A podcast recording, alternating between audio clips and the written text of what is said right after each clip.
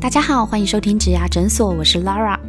这个节目里，我们会讨论履历面试技巧，分享职场人际难题，还有各种职缺和产业的解析，以及优秀的工作人物专访。希望可以陪你度过职业倦怠的苦闷，走过转职焦虑的彷徨，让我们一起闪闪发光吧。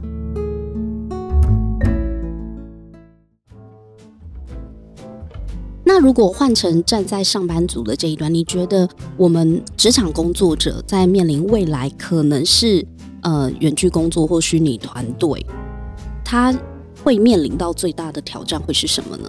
以我来说啦，像那时候疫情的时候，远距在家，我觉得一开始最难熬的就是我分不清工作跟生活的那个分界为什么你不是用时间分吗？很难？因为因为跟你会去做一些私事，对，例如说，呃，你可能要去准备弄午餐，那你就是还是得要去弄午餐嘛。然后再就是妈妈会突然来敲门，因为我还是跟家人住，嗯妈妈会突然来敲门说：“哎、你在干嘛？上上班呢、呐、啊？对不起，我忘记了，再把门关。我后来直接在房门贴我我在会议，我在上班这样。有效啊，这样最有效。对，所以我觉得那个时间很难拿捏。然后再来就是说，呃，例如说正常，其实你到下班时间，你可能就会感受到同事陆陆续续的走开，嗯，可是我自己有时候因为窝在房间，门又关起来，我妈又不敢来吵我，耳机戴上，啪啪啪啪啪，啊，八点了，嗯怎么会忘记八点？下班，对，所以我觉得一开始对我来说，那个是我很难掌控的。对耶，我发现蛮多上班族，包含我自己，也有感觉到在家工作，不知不觉工时其实比在公司工作啊对啊长。哎、对啊，你也会这样子？会啊，会啊，会啊。那怎么办？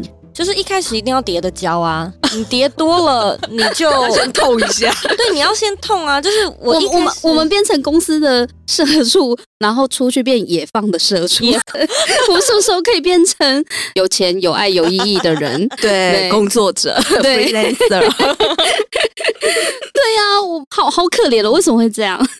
嗯，我觉得就是一种从未有过的自由。你今天把一只宠物。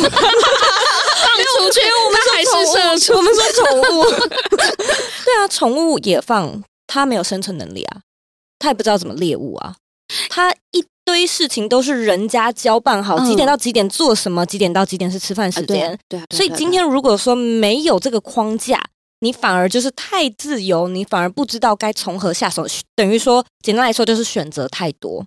那为什么是工时变长而不是工时变少呢？就是在我自己的经验里面呢，我们因为没有一个固定的时间，所以我们经常会高估了自己做这件事情所需要的时间。我这件事情大概两个小时就可以完成了吧，结果做了哦对四个小时。对对对对对，对，我常常高对估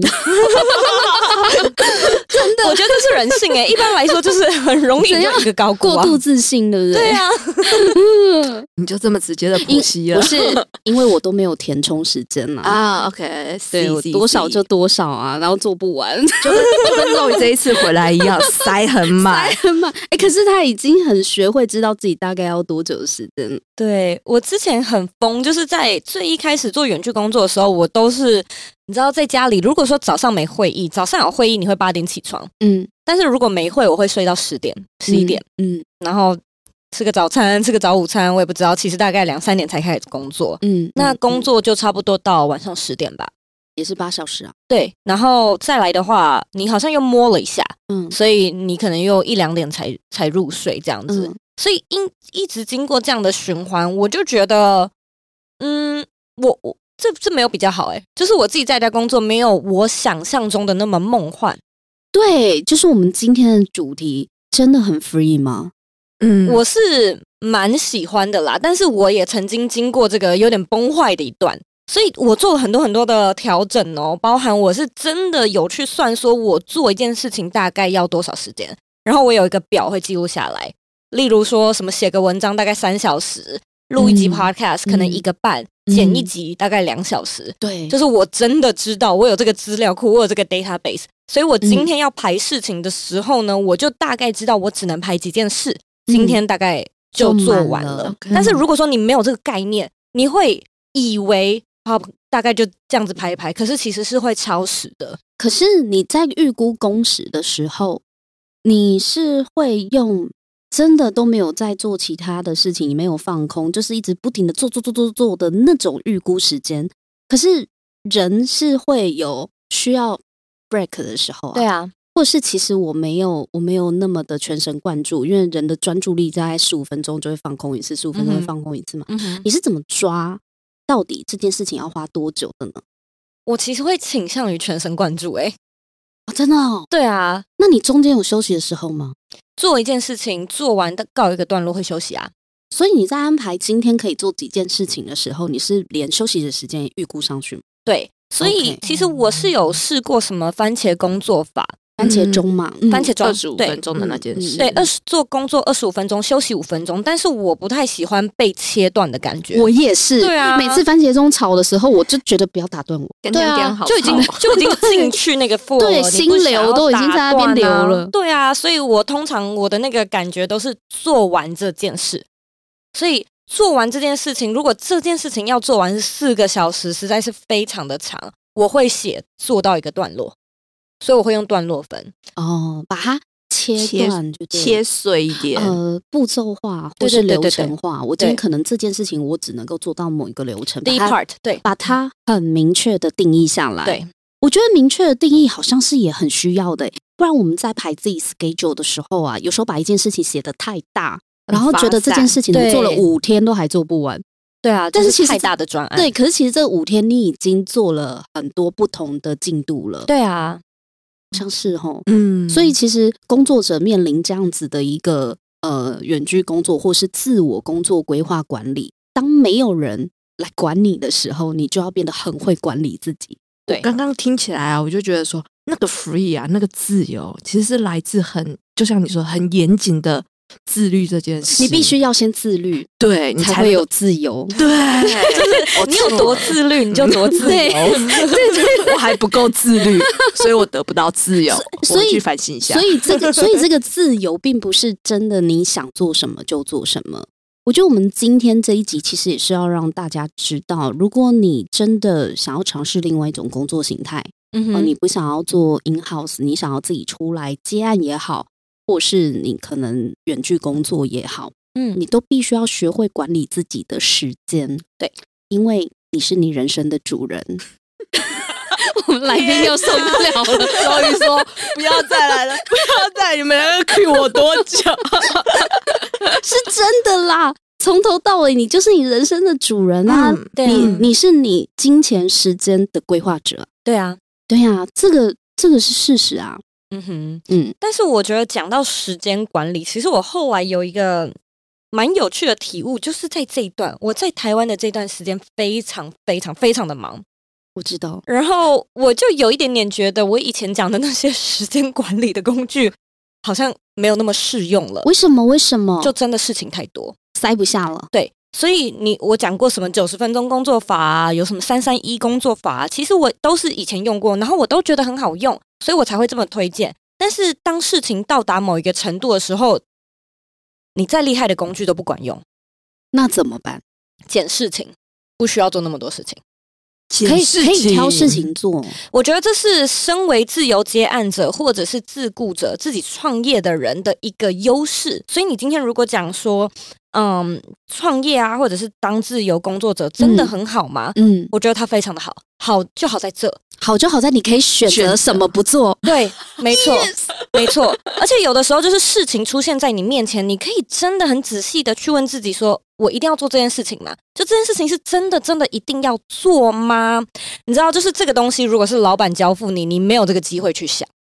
那那那我想问，我想问，嗯就是是减事情啊，有两种减法，一种真的是把事情减少，嗯哼另外一种是不要把自己要求到这么完美。嗯哼那对肉鱼来说，你会怎么去区分这样？因为有对我来说，嗯、我有时候会不晓得，我到底是要把事情减少，维持我的品质，你要做十件六十分的事情，啊对对对对还是只做三件九十分、一百分的事事情？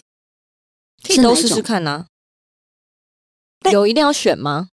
就是如果说你今天的时间只有这样的话，我会觉得挑几件可以做到一百分的事，然后也挑几件可以做到六十分的事。所以，例如说五件九十分，两件四十分，我不知道啊，我我不知道这算盘怎么算的。我随便算的、啊。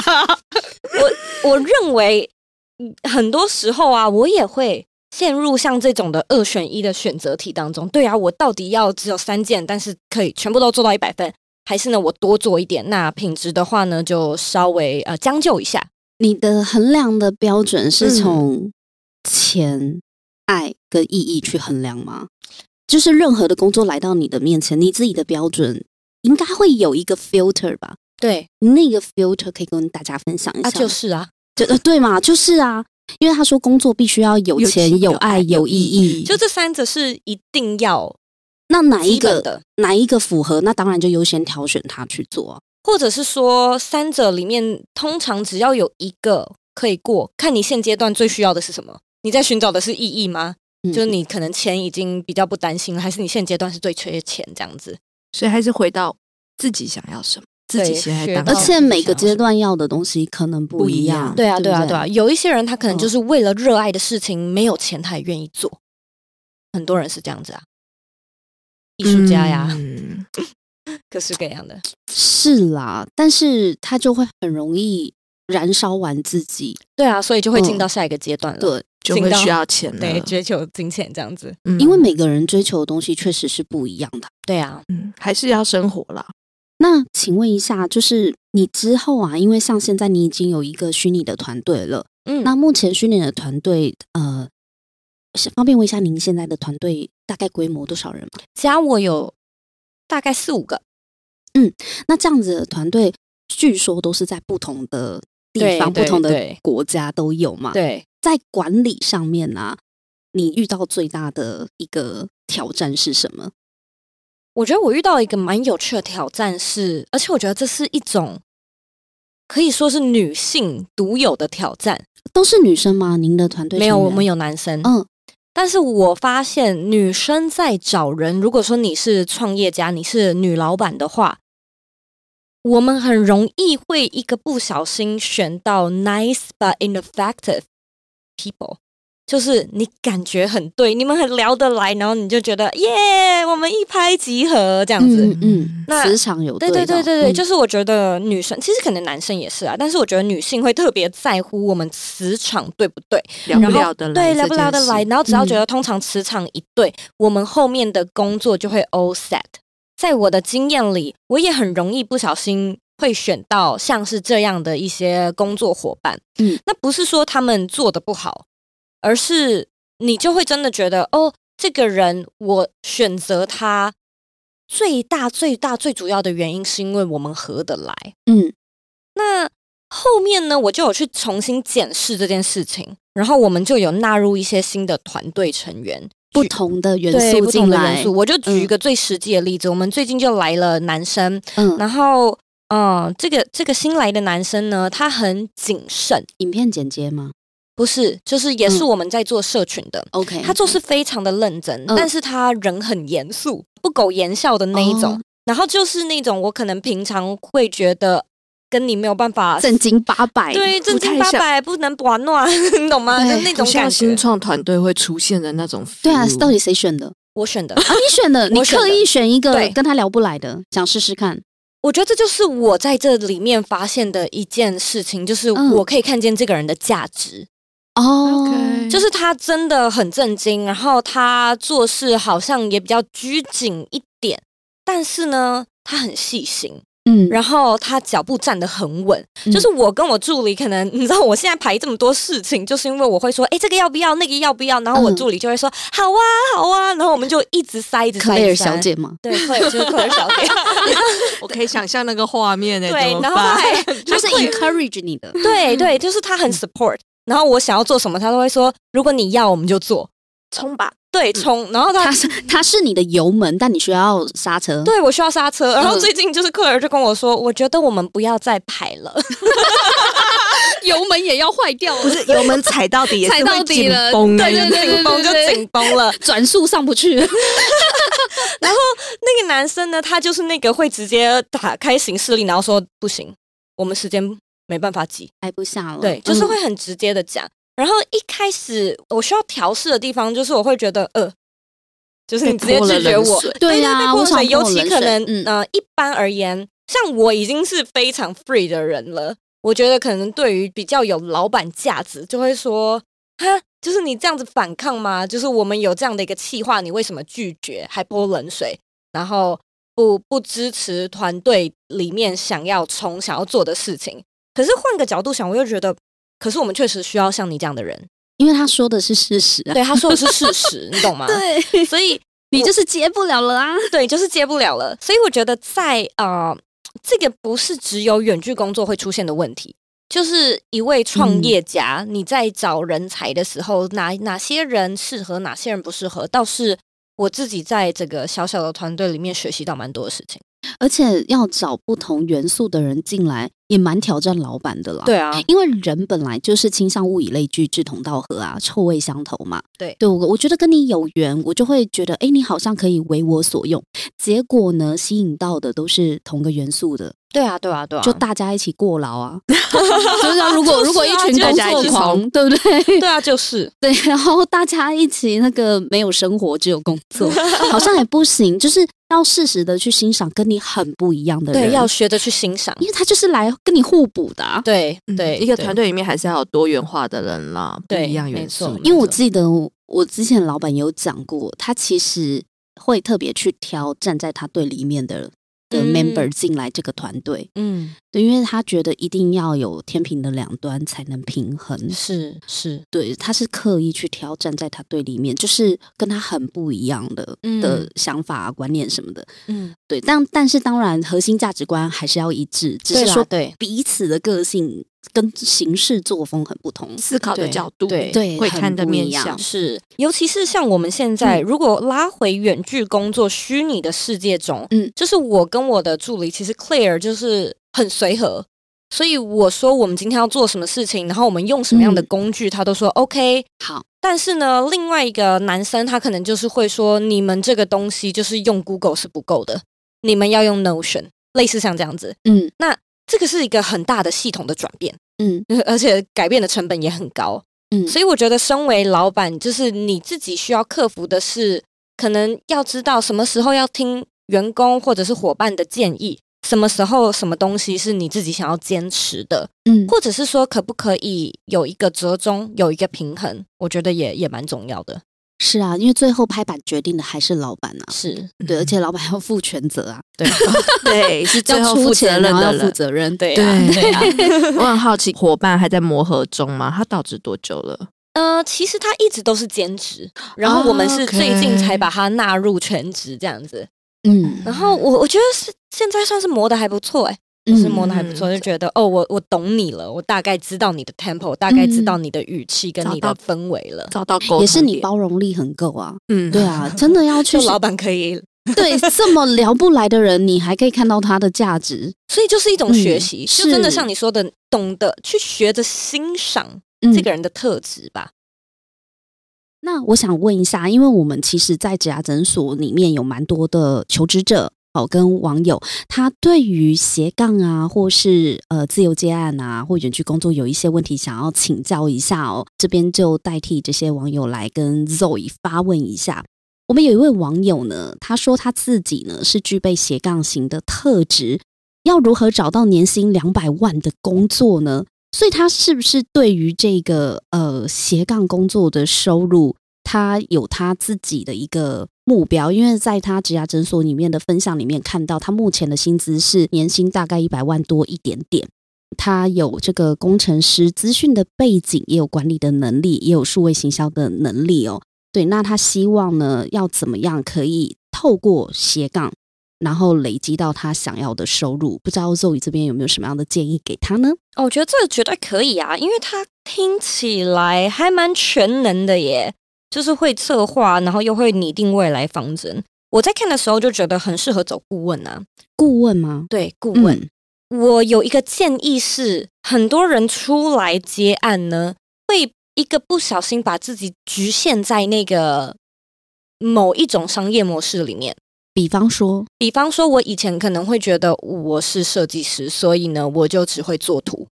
但是呢，其实还是有很多事情可以做的。例如呢，我还是可以接设计案。我这个东西如果不会做，例如开始要做到 coding 了，我可以做什么？我可以做媒合啊，我可以介绍我身边会 coding 的朋友给这位业主，我可以抽成啊。OK，就是你变中介，我可以变中介。那如果说，嗯、今天呢有一个东西，它是一个比较大型的 package，嗯我甚至呢也可以做一些整合性的东西，就是你今天我帮你网页都设计好，而且网页就是都做完了，那你会不会想要进一步去行行销你的网站，嗯去行销你的商品？可是那是因为你本来也有这个能力，对不对？这是这个人看起来也有啊。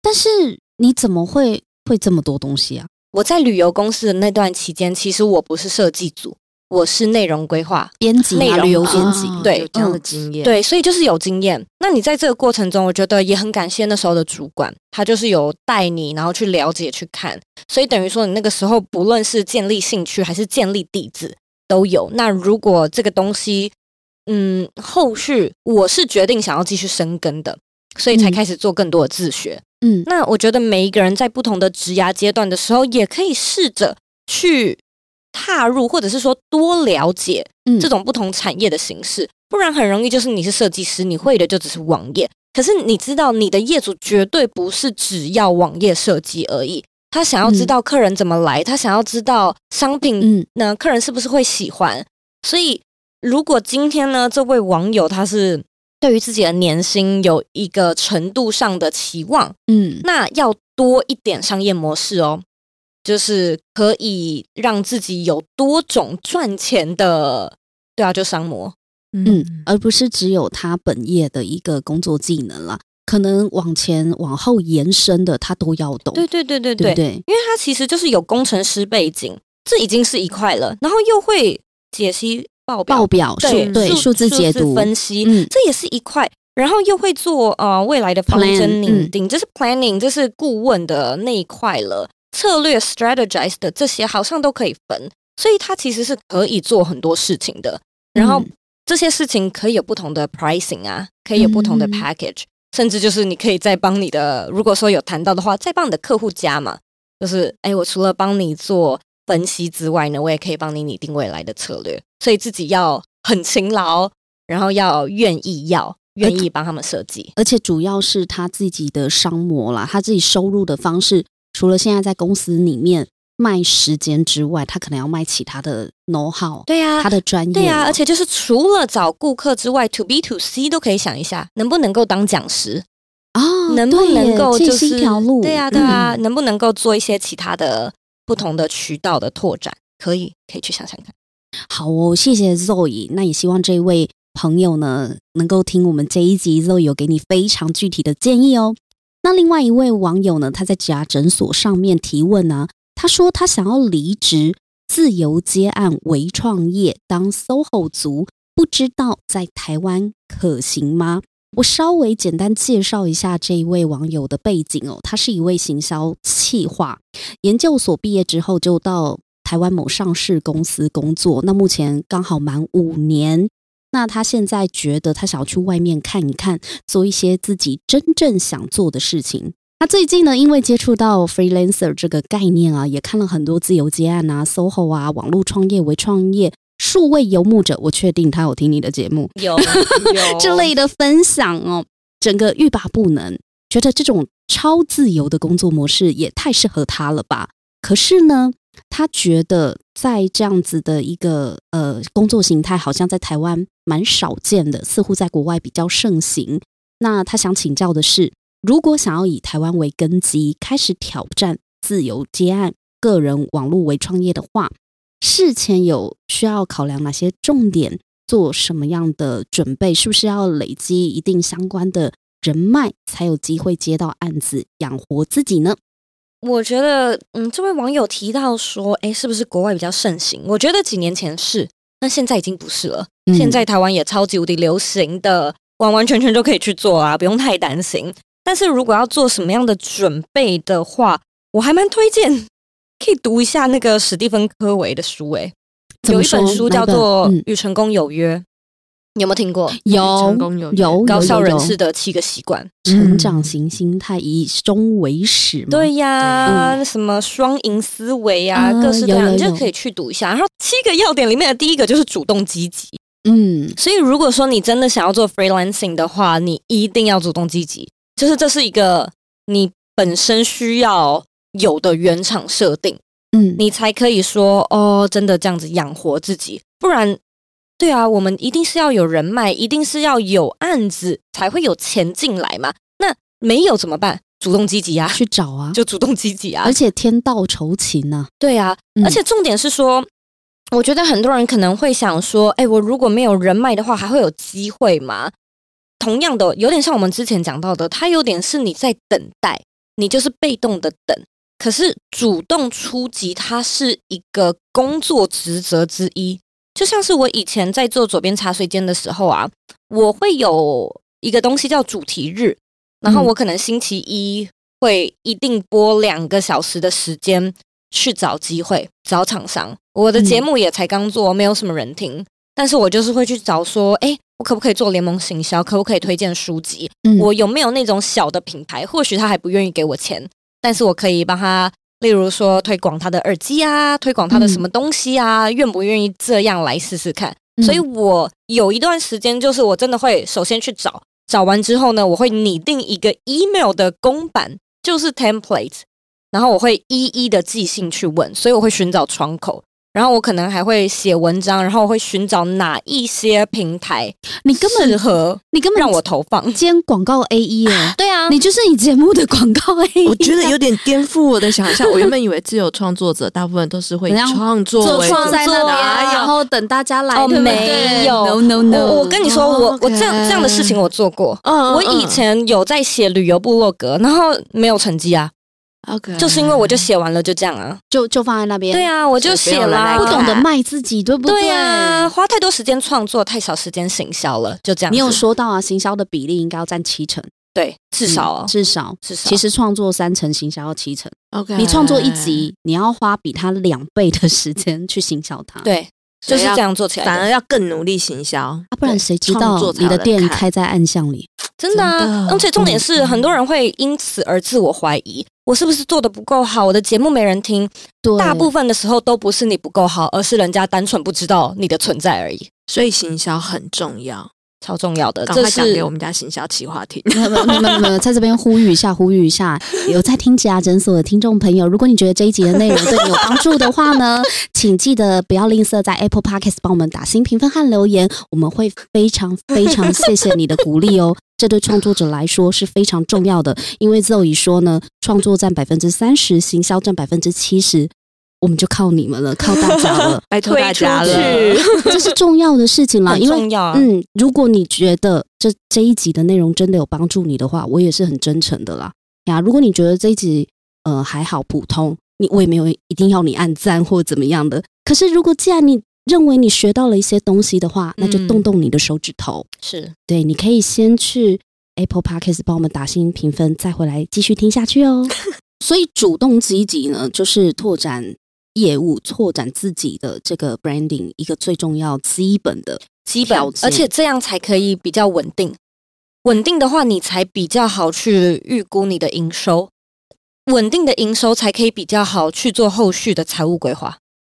所以一开始脸皮一定要够厚。要厚，要厚。那有人天生脸皮薄怎么办？他是不是就不不适合做个人品牌？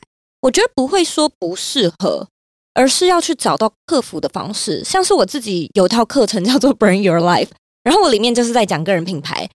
嗯，我其实还蛮鼓励所有人来试试看做做自媒体的原因，是因为你可以在这个过程中发现自己适合什么跟不适合什么。有一些人可能就是觉得，哎，我原先想说我是一个很适合抛头露面的人，我适合单打独斗，结果后来发现我其实还原来比较适合团体战。有的人可能就会啊，我就是脸皮薄，我内向者，我根本就不想要露脸什么什么的。也有一些学生，他可能是透过真的做的不错，嗯亲友介绍，嗯朋友这样子口碑，一个传一个就就够了。其实我觉得这个跟财务自由是一样的道理。很多人都会觉得哦，财务自由很困难吧？我要到什么样的时间点，嗯我才可以财富自由？嗯嗯但是最重要，财富自由的定义是说，你不用工作就有足够的现金流去 cover 你每个月的开销。所以你需要先知道的是，你每个月的开销要多少。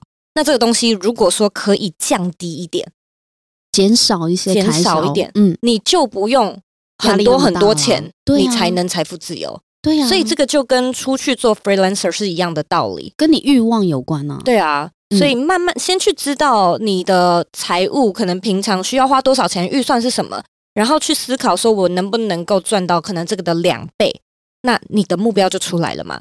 就是大家那个自己的生活想要达成什么样的基本条件，每个人的标准不同，对但是并不是说你一定一定都不能取舍，对，对不对？大家先别走，我们下一集继续讨论哦。如果你喜欢今天这一集的内容，别忘了到 Apple Podcast 帮我们打新评分和留言。假如你有更多问题想要问，欢迎到植牙诊所来发问哦。我们每周都会更新，欢迎你投稿想听的主题给我们。投稿链接在节目资讯栏里，请订阅 Podcast 频道和追踪我们的 IG。我们下次见喽，拜拜。